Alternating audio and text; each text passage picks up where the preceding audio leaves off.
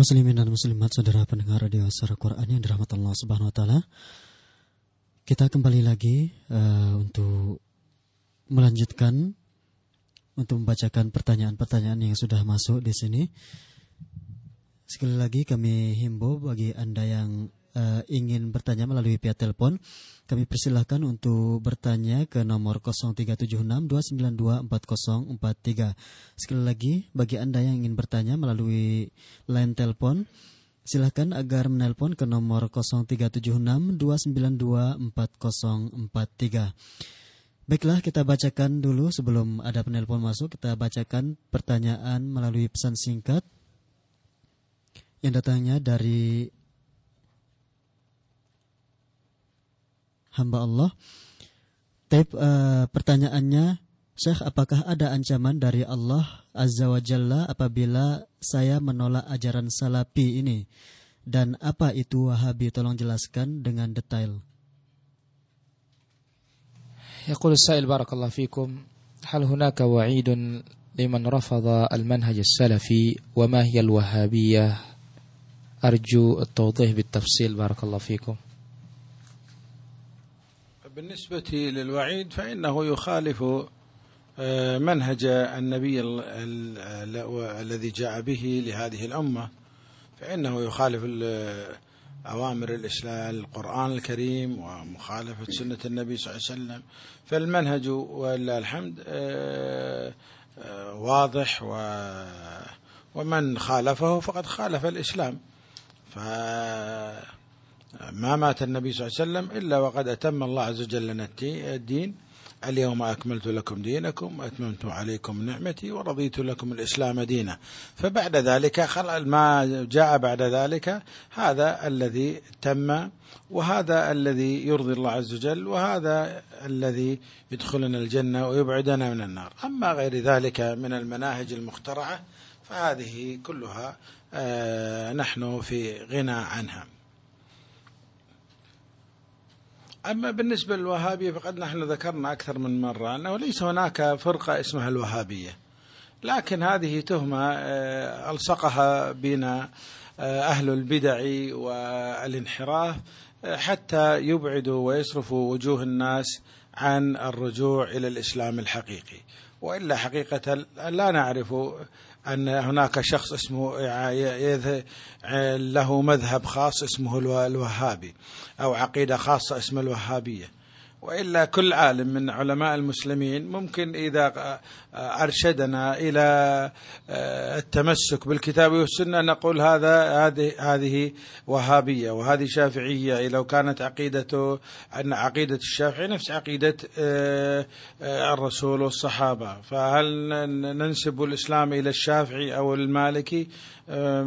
مع أن مشهورين أنهم علماء فقه لكن لهم عقيدة سلفية وهي نفس عقيدة السلفيين الآن وعقيدة آه، الإمام محمد عبد الوهاب.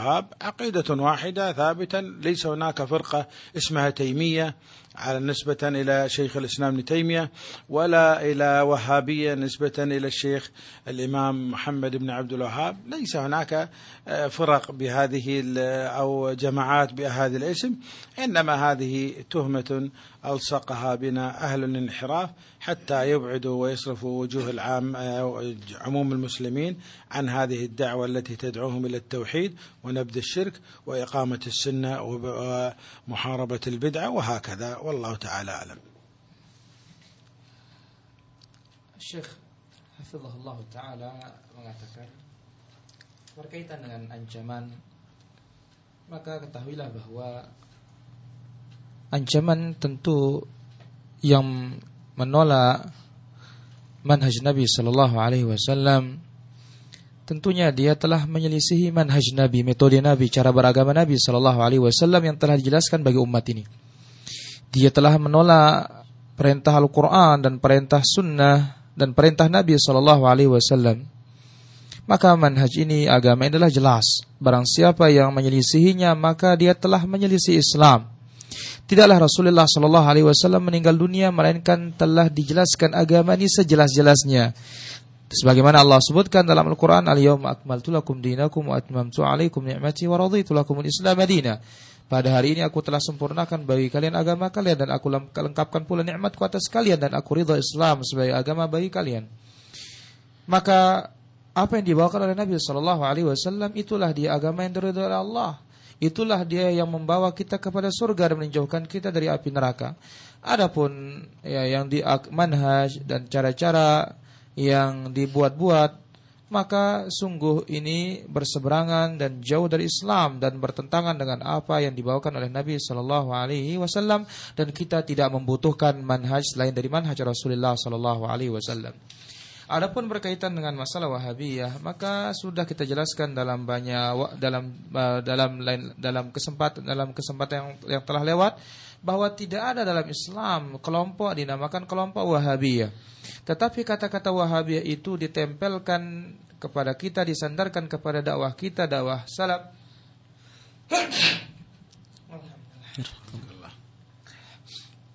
Dakwah sunnah wal jamaah adalah guna untuk menjauhkan manusia dan malingkan wajah manusia dari dakwah yang hak.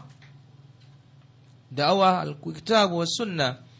Tidak ada kelompok khusus namanya Wahabi, ya akidah khusus namanya akidah Wahabi dan semisalnya. Tetapi para ulama dan bahkan seluruh ulama menunjuki kita kepada jalan yang benar, kepada sunnah Nabi Shallallahu Alaihi Wasallam.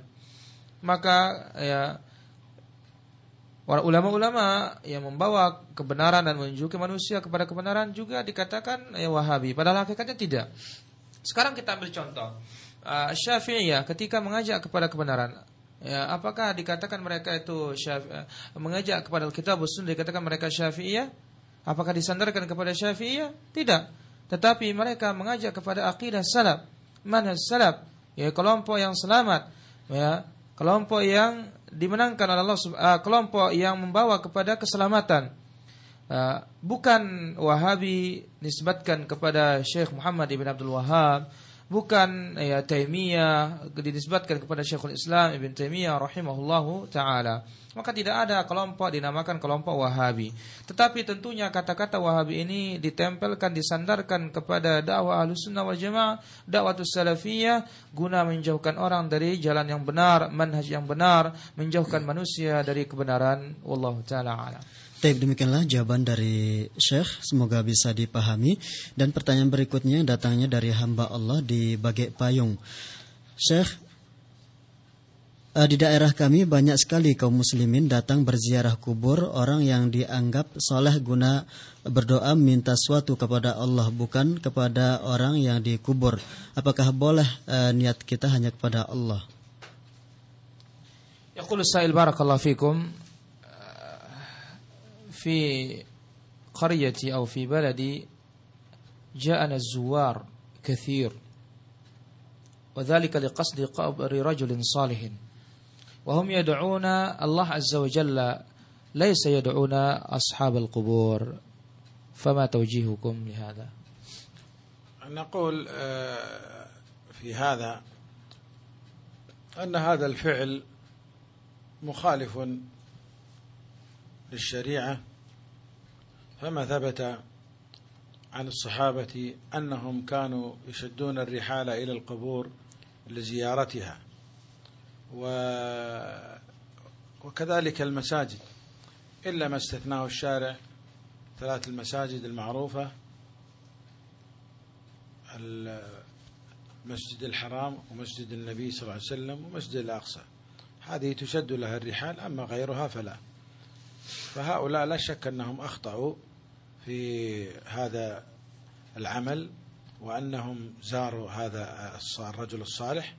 ولا شك أن نحن لو قلنا بصدق هؤلاء الناس أنهم كانوا يدعون الله عز وجل ولا يدعون هذا الرجل فإن هذا لا شك أن عملهم هذا بالزيارة غير صحيح ودعائهم الله عز وجل صحيح سواء كان عند القبر أو غيره.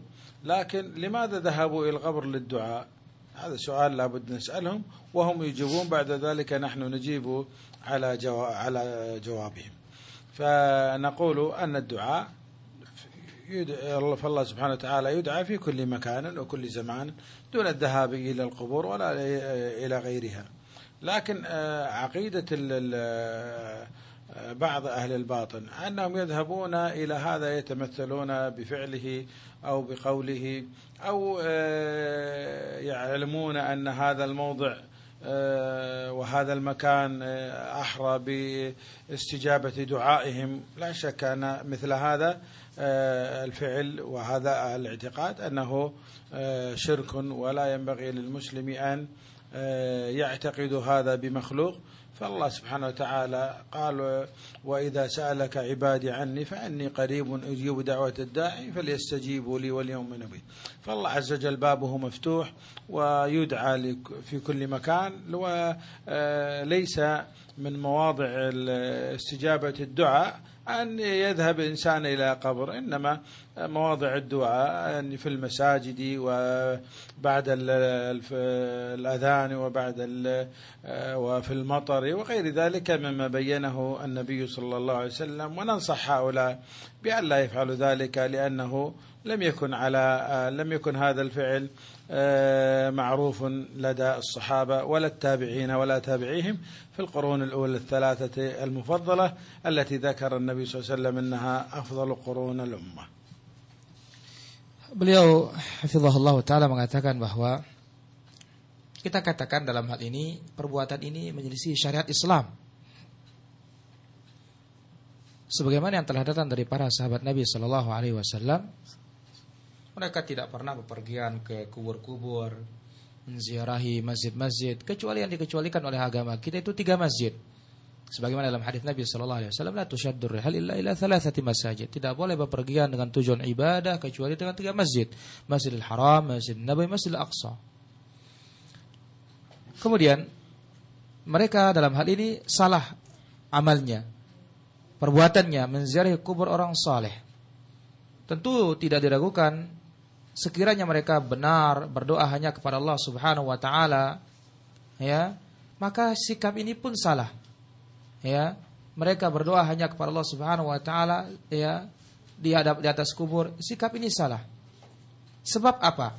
Ya kalau mereka jujur sebab apa? Kita katakan kenapa dia kok berziarah kubur? Ya apa tujuannya berziarah kubur kalau seperti itu maka ya setelah mereka menjawab baru kita berikan dia jawaban.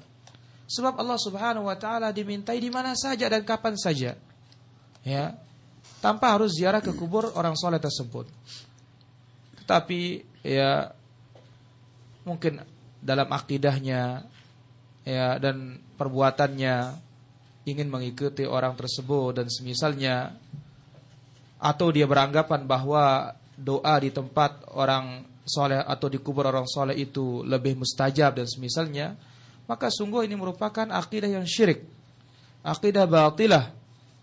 Ya, Allah Subhanahu Wa Taala dimintai di mana saja, ya, kapan saja. Karena Allah Subhanahu Wa Taala telah berfirman, wa idza sa'alaka ibadi anni fa inni qarib ujibu da'i da'at.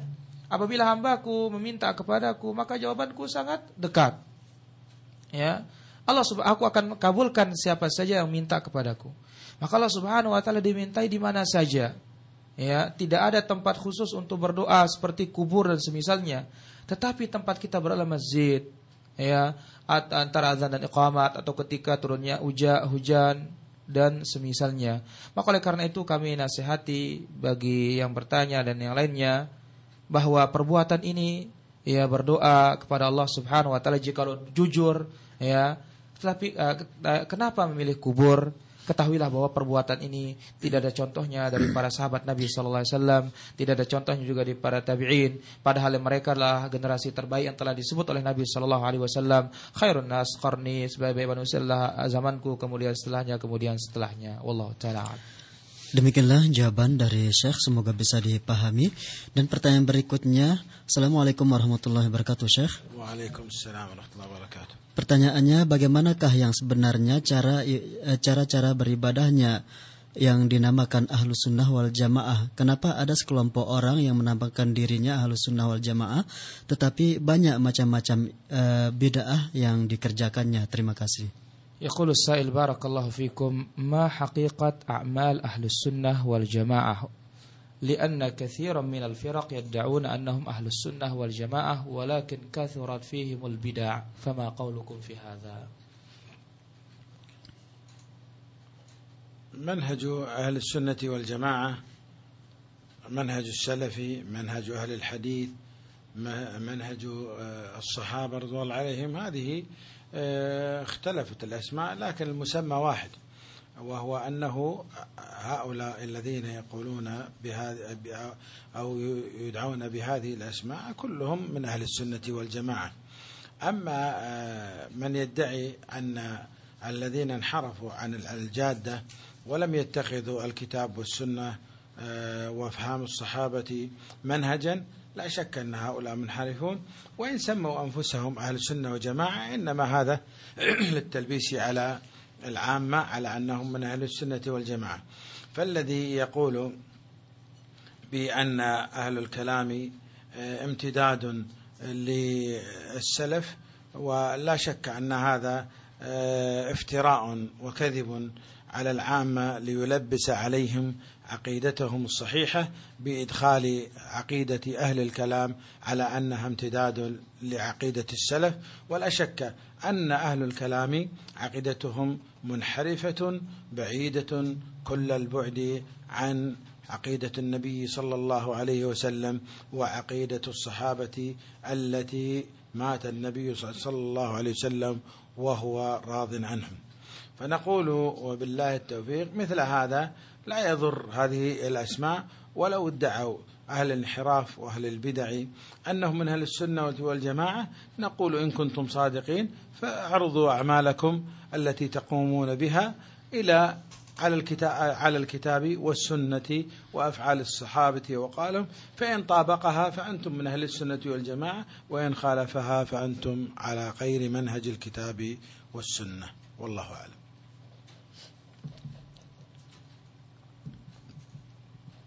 Syekh Hafizahullah Ta'ala mengatakan bahwa manhaj ahlus sunnah wal jamaah, manhajus salaf atau ahlul hadith atau uh, sahabah ini nama yang berbeda-beda tetapi hakikatnya satu. Ya, mereka dipanggil dengan nama-nama tersebut tetapi hakikatnya adalah ahlus sunnah wal jamaah. Kemudian adapun pengakuan tetapi mereka berpaling dari manhaj mereka, jauh dari manhajul kitab, tidak menjadikan alkitab was sunnah sebagai manhajnya, tidak menjadikan manhajus salaf sebagai manhajnya. Meskipun mereka menamakan dirinya ahlu sunnah wal jamaah ini merupakan talbis, pengaburan dan penyamaran ya terhadap akidah mereka seperti ahlul kalam. Mereka mengatakan bahwa ahlul kalam itu merupakan perpanjangan tangan dari salaf, perpanjangan akidah dari salaf. Ini merupakan kedustaan dan kebohongan dan pengaburan terhadap umat mereka ingin merusak akidah umat dan memasukkan akidah ahlul kalam yang batil. Yang mana akidah mereka menyimpang jauh dari akidah Nabi sallallahu alaihi wasallam dan akidah para sahabat Nabi sallallahu alaihi wasallam radhiyallahu anhum yang Nabi sallallahu alaihi wasallam meninggal dunia dan Nabi telah meridhai para sahabatnya radhiyallahu anhum. Tentu ucapan yang seperti ini tidak mengapa Ya meskipun mereka mengatakan dirinya ahlus sunnah wal jamaah, tetapi kita katakan jikalau kalian benar-benar ahlus sunnah wal jamaah, maka silahkan hadapkan, paparkan amalan-amalan kalian terhadap Al-Quran dan Sunnah. Jikalau amalan kalian sesuai dengan Al-Quran dan Sunnah dengan pemahaman salaf, maka kalian ahlus sunnah. Jikalau tidak, maka tidak ada manfaatnya pengakuan kalian dan kalian adalah dusta dan bohong. Wallahu ta'ala. Demikianlah jawaban dari Syekh, semoga bisa dipahami. Dan pertanyaan berikutnya, uh, Syekh berdosakah orang yang ber, berbuat maksiat padahal dia tahu hukumnya, kemudian apabila dia bertobat apakah diterima taubatnya oleh Allah Subhanahu wa taala? Jazakallah khair. Yaqulu sa'il murtakibul ma'asi hal alaihi dhanbun wa huwa alimun bihadhihi al-ma'asi. Kemudian wa in irtakaba apabila dia bertobat wa in taba ila Allah azza wa jalla hal qabila Allah taubatahu? Barakallahu fikum. أهل المعاصي لا شك أنهم مؤاخذون من الله سبحانه وتعالى ومعاقبون ومحاسبون على ما يفعلونه من مخالفات فالله عز وجل أمرهم بأوامر ونهاهم عن أمور منهيات ينبغي أن يبتعدوا عنها. فإن خالفوا لا شك أنهم آه، في هذه المخالفة أنهم محاسبون من الله سبحانه وتعالى. ولكن هذا العاصي أو الذي ارتكب المعاصي إن تاب وأناب ورجع إلى الله عز وجل. تاب الله عليه تاب الله عز وجل عليه وإن كانت ذنوبه كثيرة وبلغت عنان السنان والله أعلم Beliau hafizahullah taala mengatakan orang-orang yang berbuat maksiat tentu tidak diragukan mereka itu akan disiksa oleh Allah Subhanahu wa taala. Akan diberikan ganjaran oleh Allah Subhanahu wa taala dan akan dihisap oleh Allah Subhanahu wa taala bergantung kepada penyelisihan mereka. Allah Subhanahu wa taala telah memerintahkan mereka dengan banyak dengan beberapa dengan perintah untuk diikuti dan Allah Subhanahu wa taala melarang mereka dari banyak larangan untuk dijauhkan. Maka barang siapa yang menyelisihi perintah Allah dan larangan Allah Subhanahu wa taala, maka mereka akan dihisab dan akan diberikan ganjaran Allah Subhanahu wa taala. Tetapi sekiranya orang yang maksiat ini jika lo dia taubat, rujuk kembali kepada Allah Subhanahu wa taala, maka Allah Subhanahu wa taala akan menerima taubatnya meskipun dosanya sepenuh langit. Wallahu taala alam. Demikianlah jawaban dari Syekh, semoga bisa dipahami. Dan pertanyaan berikutnya dari um dari Ummu Hasna di Lenek. Syekh, apakah, apakah cukup kita belajar ilmu agama dari buku atau majalah atau majalah saja tanpa ke majelis atau guru? Syukron. Taqulu sa'ilah, ya Syekh barakallahu fikum. هل يكفينا التعلم من بطون الكتب والمجلات بدون الذهاب إلى مجالس العلم ومجالس العلماء؟ بارك الله فيكم. لا شك أن هذا هذا الفكر وهذا العمل لا شك أنه غير صحيح. أن الإنسان يتعلم من بطون الكتب ويكتفي بها فإنه ما يتعلم إلا علوما جافة لا روح فيها. وإن كان ربما يكون فيها نفع لكن نفعها أيضا قليل. لكن التعلم على الحقيقة أنه ينبغي أن يتعلم على أهل العلم الذين آه، وصلوا في العلم إلى أعلى. فإنهم يعرفون آه، نصوص الكتاب والسنة ويعرفون كيف يوجهون أو يخرجون المعاني الصحيحة المرادة منها من النصوص. ولا شك أن تقسيمات العلماء وترتيب العلماء للعلم غير الذي يقرأ في الكتب ويأخذ منها مباشرة فإنها تحتاج إلى بعض التفسيرات وبعض التوضيحات وهذه غير متوفرة.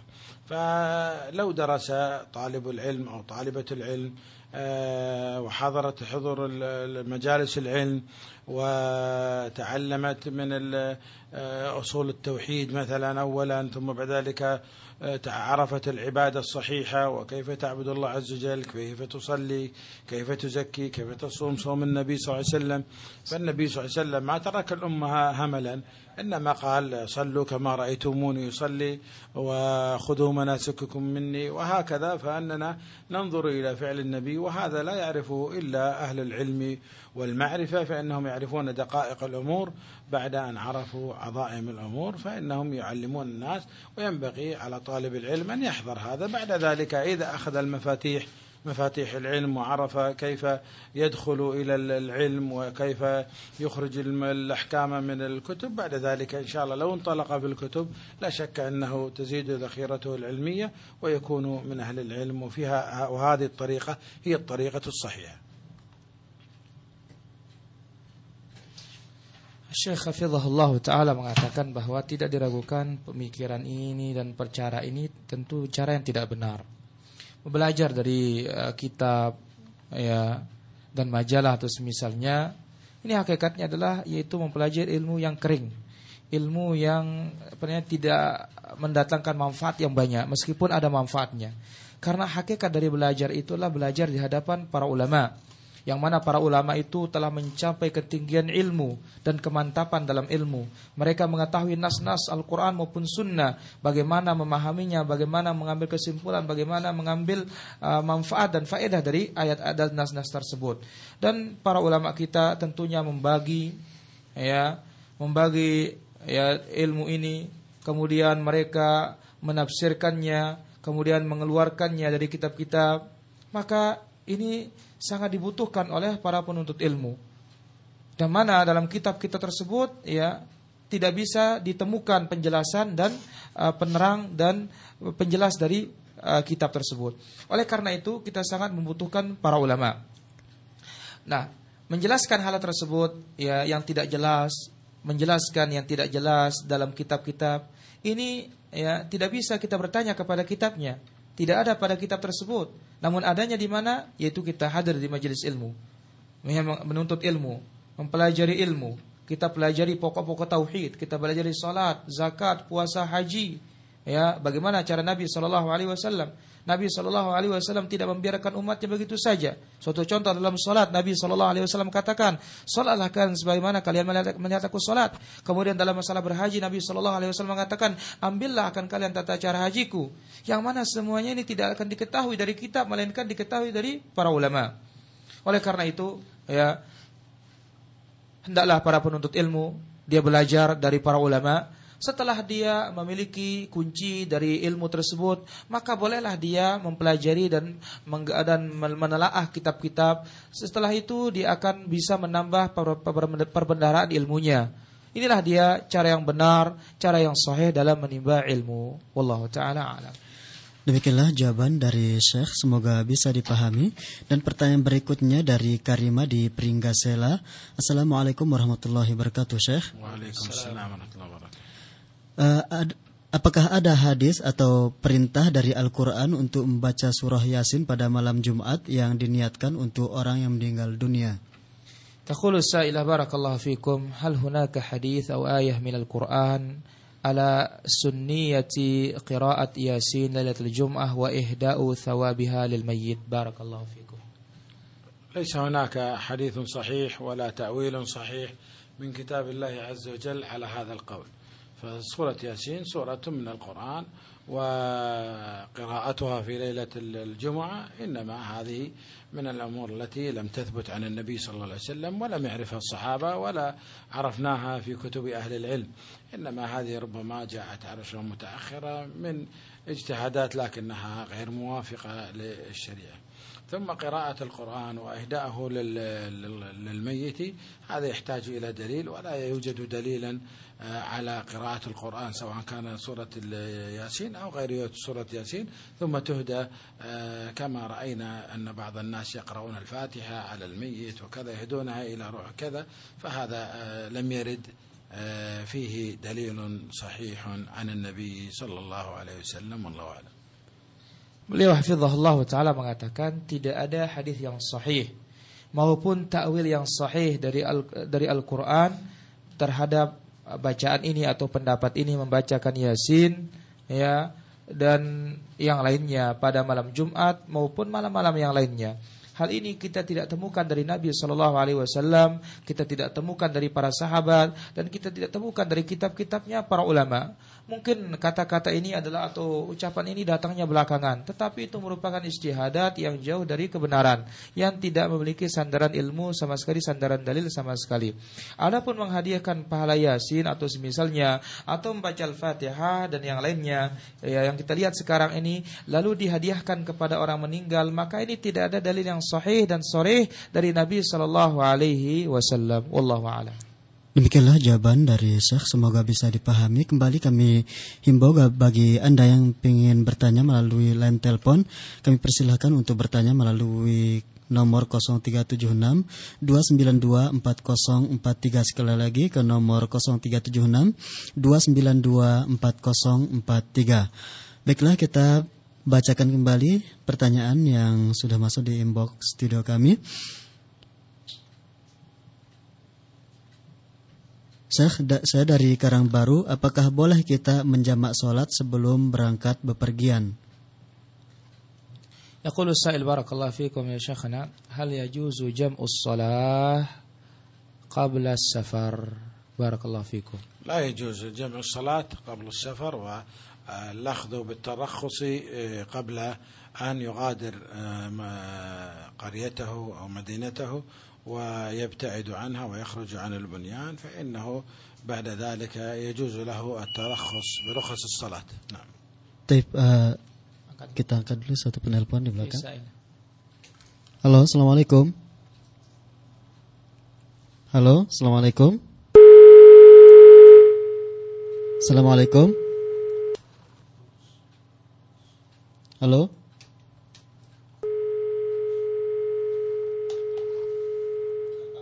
Eh, terputus.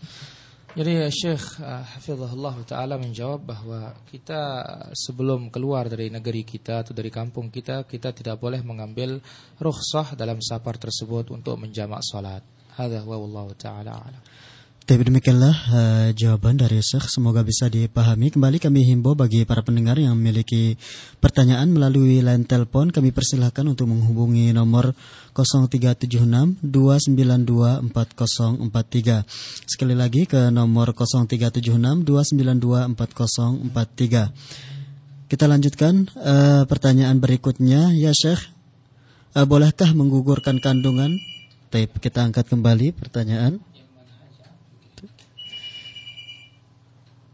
Halo, assalamualaikum. Assalamualaikum.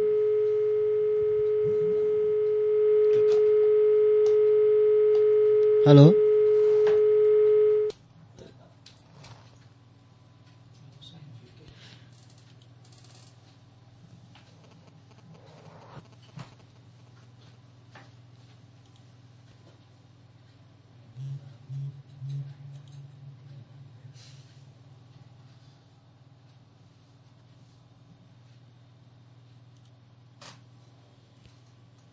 Taib, eh, pertanyaan berikutnya dari hamba Allah di Pancor. Seorang ibu yang mati karena melahirkan tapi anak yang dilahirkan hasil dari zina, apakah matinya eh, dikatakan husnul khotimah? آه، يقول السائل امرأة توفيت بسبب الولادة ولادة، ولكن ه- ال- هذه الولادة بسبب الزنا فكيف آه، وفاتها بارك الله فيكم. إن كانت هذه ال- المؤمنة إن كانت مؤمنة مصلية لكنها ارتكبت هذه المعصية فإنها بإذن الله تموت على الإيمان لكنها آه، معها كبائر والكبائر عند مع الكبائر آه، أمرها إلى الله عز وجل فربما تابت وربما آه، تكون هذه الموتى آه، الغير آه، سوية ربما تكون إن شاء الله تكفير لها لكن هي إذا تقبل على الله بالمعاصي وهذه ال- الكبيرة إلى الله عز وجل إن شاء عفى عنها وإن شاء عذبها والله تعالى أعلم.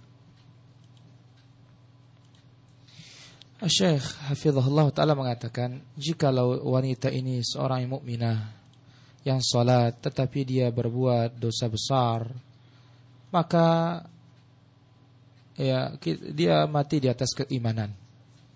Memang dia membawa dosa besar. Jikalau mati membawa dosa besar Maka urusannya kepada Allah subhanahu wa ta'ala. Kita tidak mengetahui Jangan-jangan dia sudah bertaubat Dan bisa-bisa kematian itu sebagai penghapus dari dosanya maka jikalau dia mati membawa dosa besar maka di bawah kehendak Allah Subhanahu wa taala. Jika Allah menghendaki untuk memaafkannya maka Allah maafkan dia. Jika Allah Subhanahu wa taala tidak menghendaki untuk memaafkannya maka Allah Subhanahu wa taala akan siksa dia. Wallahu taala alam. Taib demikianlah jawaban dari Syekh. Semoga bisa dipahami dan pertanyaan berikutnya. Taib kita angkat kembali penelpon. Assalamualaikum.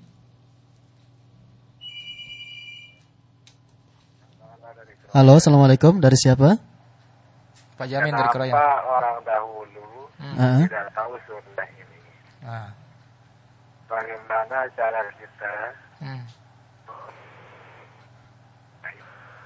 Ya, halo. Yang saya tanyakan, Hmm. saya tanyakan sekarang, kalau orang pikiran itu sampailah dia kepada orang mati. Hmm. Kenapa kita membaca Al-Fatihah? Karena Al-Fatihah itu kan sebagai eh, sholat.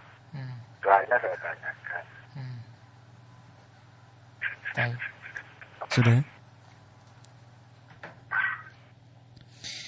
آه، يقول السائل لماذا آه، أناس قبلنا لا يعرفون هذه الدعوة المباركة دعوة السنة ثم ما يتعلق بقراءة الفاتحة آه، قضية وصول الثواب إلى الميت. وكيف بالصلاة؟ نحن نصلي نحصل على ثوابها. وأما قراءة الفاتحة لماذا لا يصل ثوابها إلى الميت؟ والله أعلم نحن آه، في مثل هذا الجواب دائما نكرر أنه في قراءتنا في الصلاة ونأخذ عليها أجر لأن هذا هو نهج وهدي النبي صلى الله عليه وسلم. ونحن نقول دائما أن الإنسان في عمله الذي يقوم به يعرضه على فعل النبي وفعل الصحابة. فإن وافقه فكان هذا لا شك أنه خير وإن خالفه هذا شر.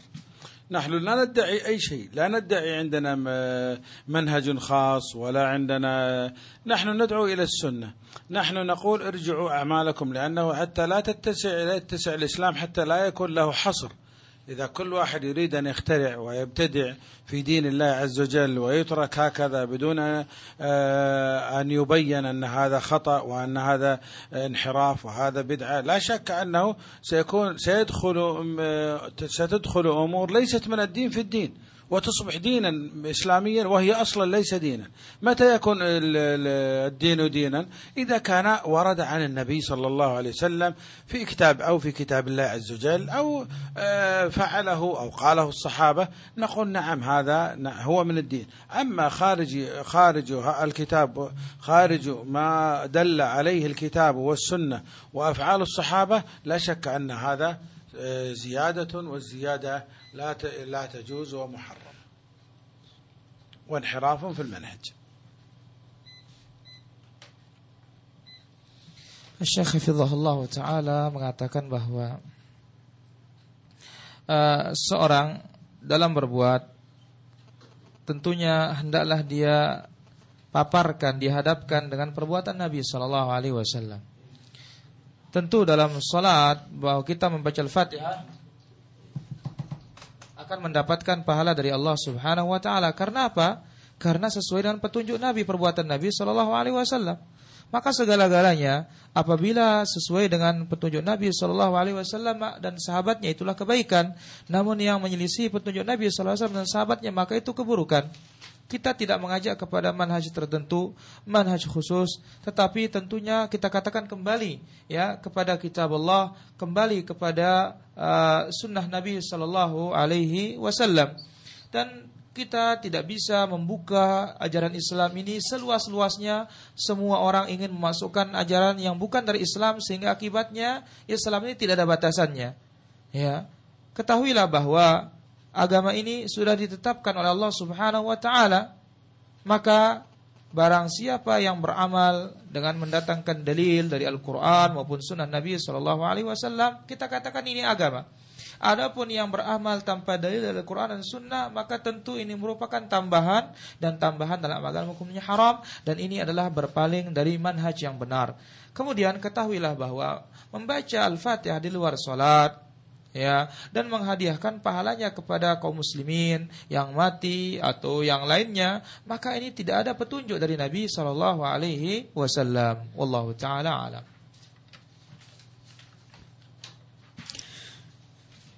Demikianlah jawaban dari Syekh, semoga bisa dipahami. Dan pertanyaan berikutnya, ya Syekh, apakah ada tuntunan dari sunnah melantunkan syair-syair antara azan dan iqamah?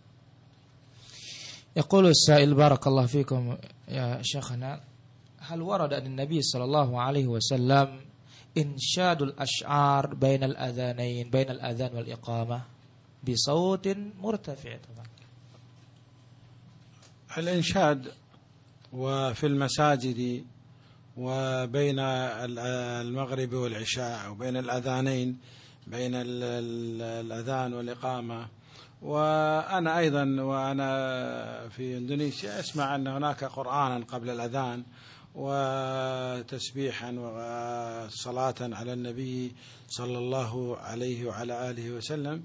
فهذه آه، نحن نكرر دائما نعرض هذه الأفعال إلى على الكتاب والسنة وعلى أقوال وأفعال الصحابة فإن رأيتم أن هذا قد ورد فهذه سنة وإذا رأيتم أن هذه لم ترد فاعلموا أن هذه محدثة والله أعلم Beliau hafizahullah taala mengatakan bahwa uh, menyampaikan syair-syair di masjid antara maghrib isya atau antara azan dan iqamat saya melihat di Indonesia sangat banyak seperti sebelum sholat apa namanya di setel pengajian atau bacaan Quran, kemudian salawat kepada Nabi atau tasbih dan semisalnya. Hal ini sudah sering kita ulangi dan kita ulangi bahwa setiap amalan kita paparkan, kita hadapan, hadapkan amalan-amalan tersebut kepada Al-Quran dan Sunnah Nabi Sallallahu Alaihi Wasallam, kepada ucapan sahabat dan perbuatan sahabat Nabi Sallallahu Alaihi Wasallam. Jikalau perbuatan-perbuatan itu telah datang dalam Quran dan sunnah maupun ucapan dan perbuatan sahabat, maka itu sunnah. Tetapi kalau tidak ada dalam Quran dan sunnah dan ucapan serta perbuatan sahabat, maka tertolak. Wallahu ta'ala alam. Demikianlah jawaban dari Syekh, semoga bisa dipahami. Dan pertanyaan berikutnya datangnya dari Pulanah di Bongkot. Assalamualaikum warahmatullahi wabarakatuh, Syekh. Waalaikumsalam warahmatullahi wabarakatuh. Pertanyaannya, e, berdosakah seorang anak yang malu untuk mendakwahkan e, untuk mendakwahi kedua orang tuanya padahal dia mampu untuk mendakwahinya? Taqul as-sa'il as-sa'ilah hal 'ala al-waladi dhanbun idza lam yad'u walidayhi ila al-haqqi wa ila sunnati ma annahu qadirun ala da'watihima barakallahu fikum. La shakka bidzalika anna alladhi 'arafa al-haqq الحق لا بد أن يوصل آه، هذا الحق على الأقل لأقرب الناس إليه. فوالداه من أقرب الناس إليه. لا بد أن يخبرهما ويعلمهما أن آه، ربما عندهم من إعراف بالعقيدة ربما عندهم شيء من البدع عندهم شيء كذا وهو عرف الحق على شلون؟ فالنبي صلى الله عليه وسلم يقول لا يمنك أحدكم حتى يحب آه، لأخيه ما يحب لنفسه. فكيف تحب لأخيك ما تحب لنفسك, وأنت عندك هداية وأرشدك الله عز وجل إليها ثم بعد ذلك تدخل بهذا آه، هذه الهداية بنشر هذه الهداية لأقرب الناس إليك. لا شك أن هذا عليه ذنب عظيم لأنه لم يدل والديهم والداه على الحق.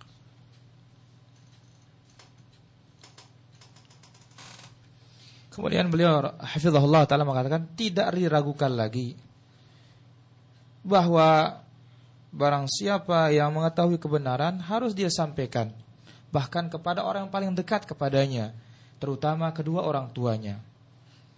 Tentu hendaklah dia sampaikan kebenaran tersebut dan wajib disampaikan kebenaran tersebut.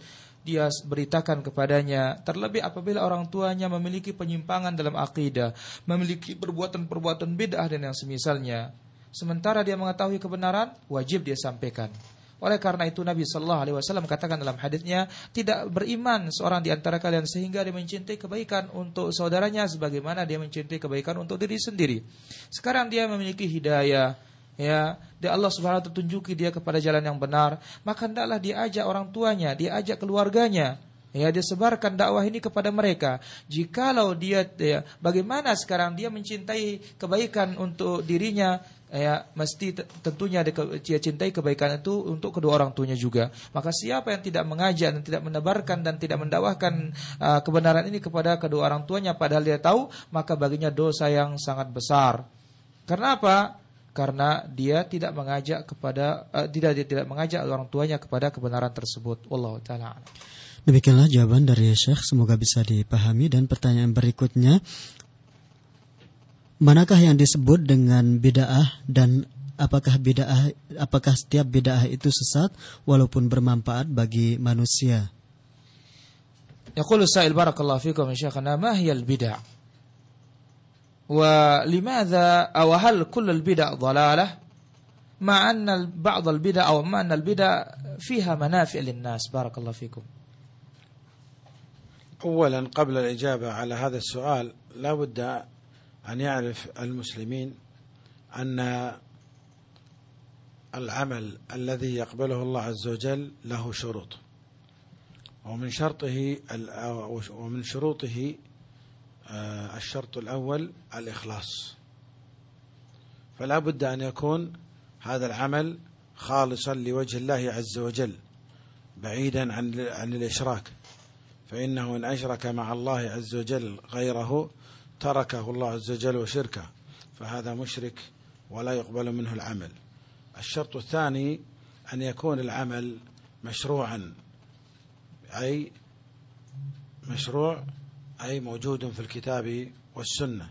فإن كان خارج الكتاب والسنة فإن كان الرجل مخلصا وعمله ليس مطابق الكتاب والسنة لا شك أن هذا العمل غير مقبول لأنه يعتبر من من الابتداع. فلا بد من الإخلاص ولا بد من أن يكون العمل مشروعا. فلو كان مخلصا ولم يكن مشروعا لا يقبل. وإن كان مشروعا ولم يكن مخلصا لا يقبل. لا بد من الشرطين جميعا. قال الله عز وجل قل إنما أنا بشر مثلكم يوحى إلي أنما إلهكم إله واحد.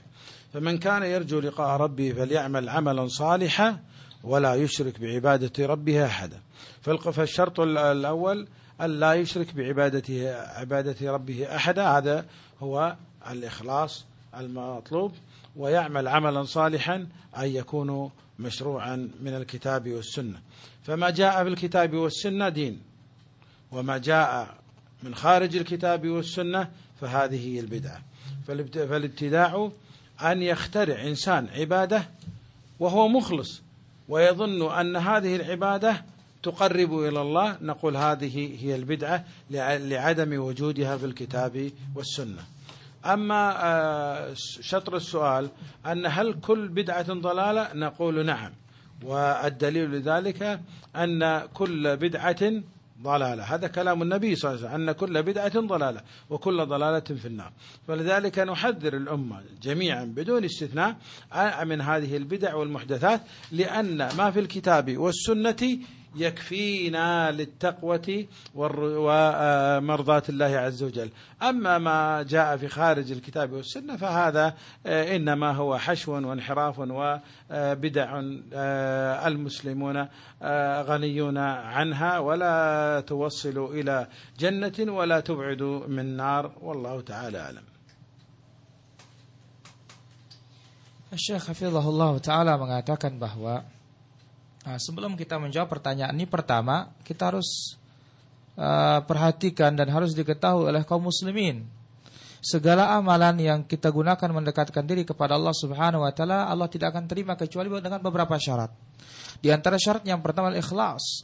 Hendaklah kita beribadah hanya karena Allah Subhanahu wa taala, tidak boleh ada syirik dan menyekutukan Allah Subhanahu wa taala. Sebab Nabi sallallahu alaihi wasallam menyebutkan Allah Subhanahu wa taala berfirman, ya, "Man 'amila amal amalan asyraka fihi ma'iya ghairi taraktu wa syirkahu." Barang siapa yang beramal suatu amalan lalu dia ikut sertakan selain Allah selain aku, maka aku tinggalkan dan ia dan sekutunya. Maka setiap amalan tidak diterima oleh Allah Subhanahu wa taala apabila ada kesyirikan di dalamnya. Kemudian syarat yang kedua harus disyariatkan amal tersebut. Ya, artinya apa? Dia harus ada dalam Al-Quran.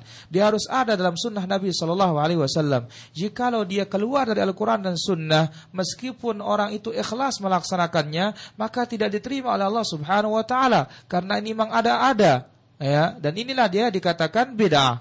Maka oleh karena itu seorang yang ikhlas karena Allah Subhanahu wa taala tanpa disyariatkan amalannya tidak diterima. Jikalau dia uh, di, uh, di, di uh, masyru amalannya disyariatkan tetapi tidak ikhlas karena Allah Subhanahu wa taala maka tidak diterima. Maka harus setiap amal yang ingin kita yang ingin diterima oleh Allah Subhanahu wa taala harus lengkap dua syarat, ikhlas dan masyru mutabaah kepada Rasulullah sallallahu alaihi wasallam. Allah Subhanahu wa taala berfirman dalam Al-Qur'an di akhir surat Al-Kahfi, "Qul innama ana bashar basyaru mithlukum yuha ilayya annama ilahukum ilahun wahid. Faman kana yarju liqa'a rabbih falyamal amalan saliha wa la yusyrik bi ibadati rabbih ahada. Katakanlah ya Muhammad sesungguhnya aku ini manusia biasa seperti kalian. Namun Allah Subhanahu wa taala wahyukan kepadaku bahwa tidak ada ilah yang berhak diibadahi kecuali Allah Subhanahu wa taala. Ya Allah Subhanahu wa taala ilah yang berhak diibadahi.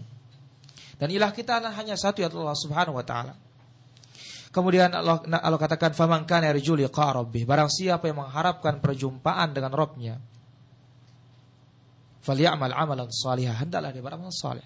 Wala yusyrik bi'ibadati rabbi ahada. Jangan dia menyekutukan Allah Subhanahu wa taala dalam ibadahnya sedikit pun. Maka di sini apa? Jangan dia syirik. Inilah ikhlas yang dituntut oleh Allah Subhanahu wa taala. Ya, ikhlas dalam ibadah, jangan dia berbuat syirik. Kemudian yang kedua, al-amal saleh. Ya, falyamal amalan salihah. Hendaklah beramal saleh. Amal saleh artinya disyariatkan. Ya, disyariatkan. Maka segala yang dibawa oleh Al-Quran dan Sunnah, maka itulah agama. Dan yang tidak dibawa oleh Al-Quran dan Sunnah, maka dia bukan agama. Dan ini bid'ah dalam agama. Maka seorang yang beramal ikhlas dan dianggap hal itu mendekatkan diri kepada Allah Subhanahu wa taala tetapi tidak ada tuntunan dari Nabi sallallahu alaihi wasallam maka amalan tersebut ditolak dan amalan itu dikatakan bid'ah. Dan tentu ya ditanya apakah semua bid'ah itu sesat? Iya, semua bid'ah itu sesat. Itulah ucapan Nabi sallallahu alaihi wasallam, ucapan Rasulullah sallallahu alaihi wasallam nabi kita dan Nabi katakan wa kullu bid'atin dhalalah wa kullu dhalalatin finnar. Semua bid'ah itu sesat dan semua kesesatan itu di neraka.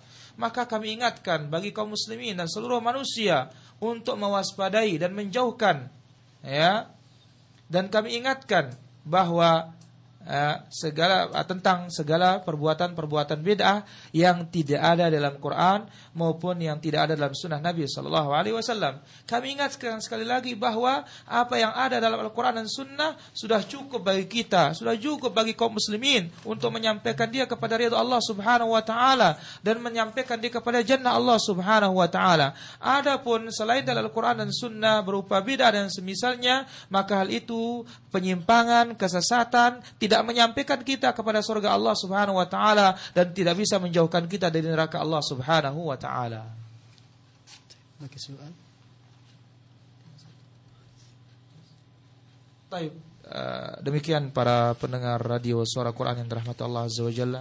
Kesempatan yang diberikan kita kepada Syekh Hafizahullah Ta'ala wa barakallahu fi wa nafa'ana Allah bi ilmihi fid darain. Amin. ونسأل الله عز وجل أن يوفقه لما يحبه ربنا ويرضاه وتكون بإذن الله عز وجل غدا besok insyaallah kita lanjutkan di tablik akbar pada malam Sabtu demikian wallahu taala alam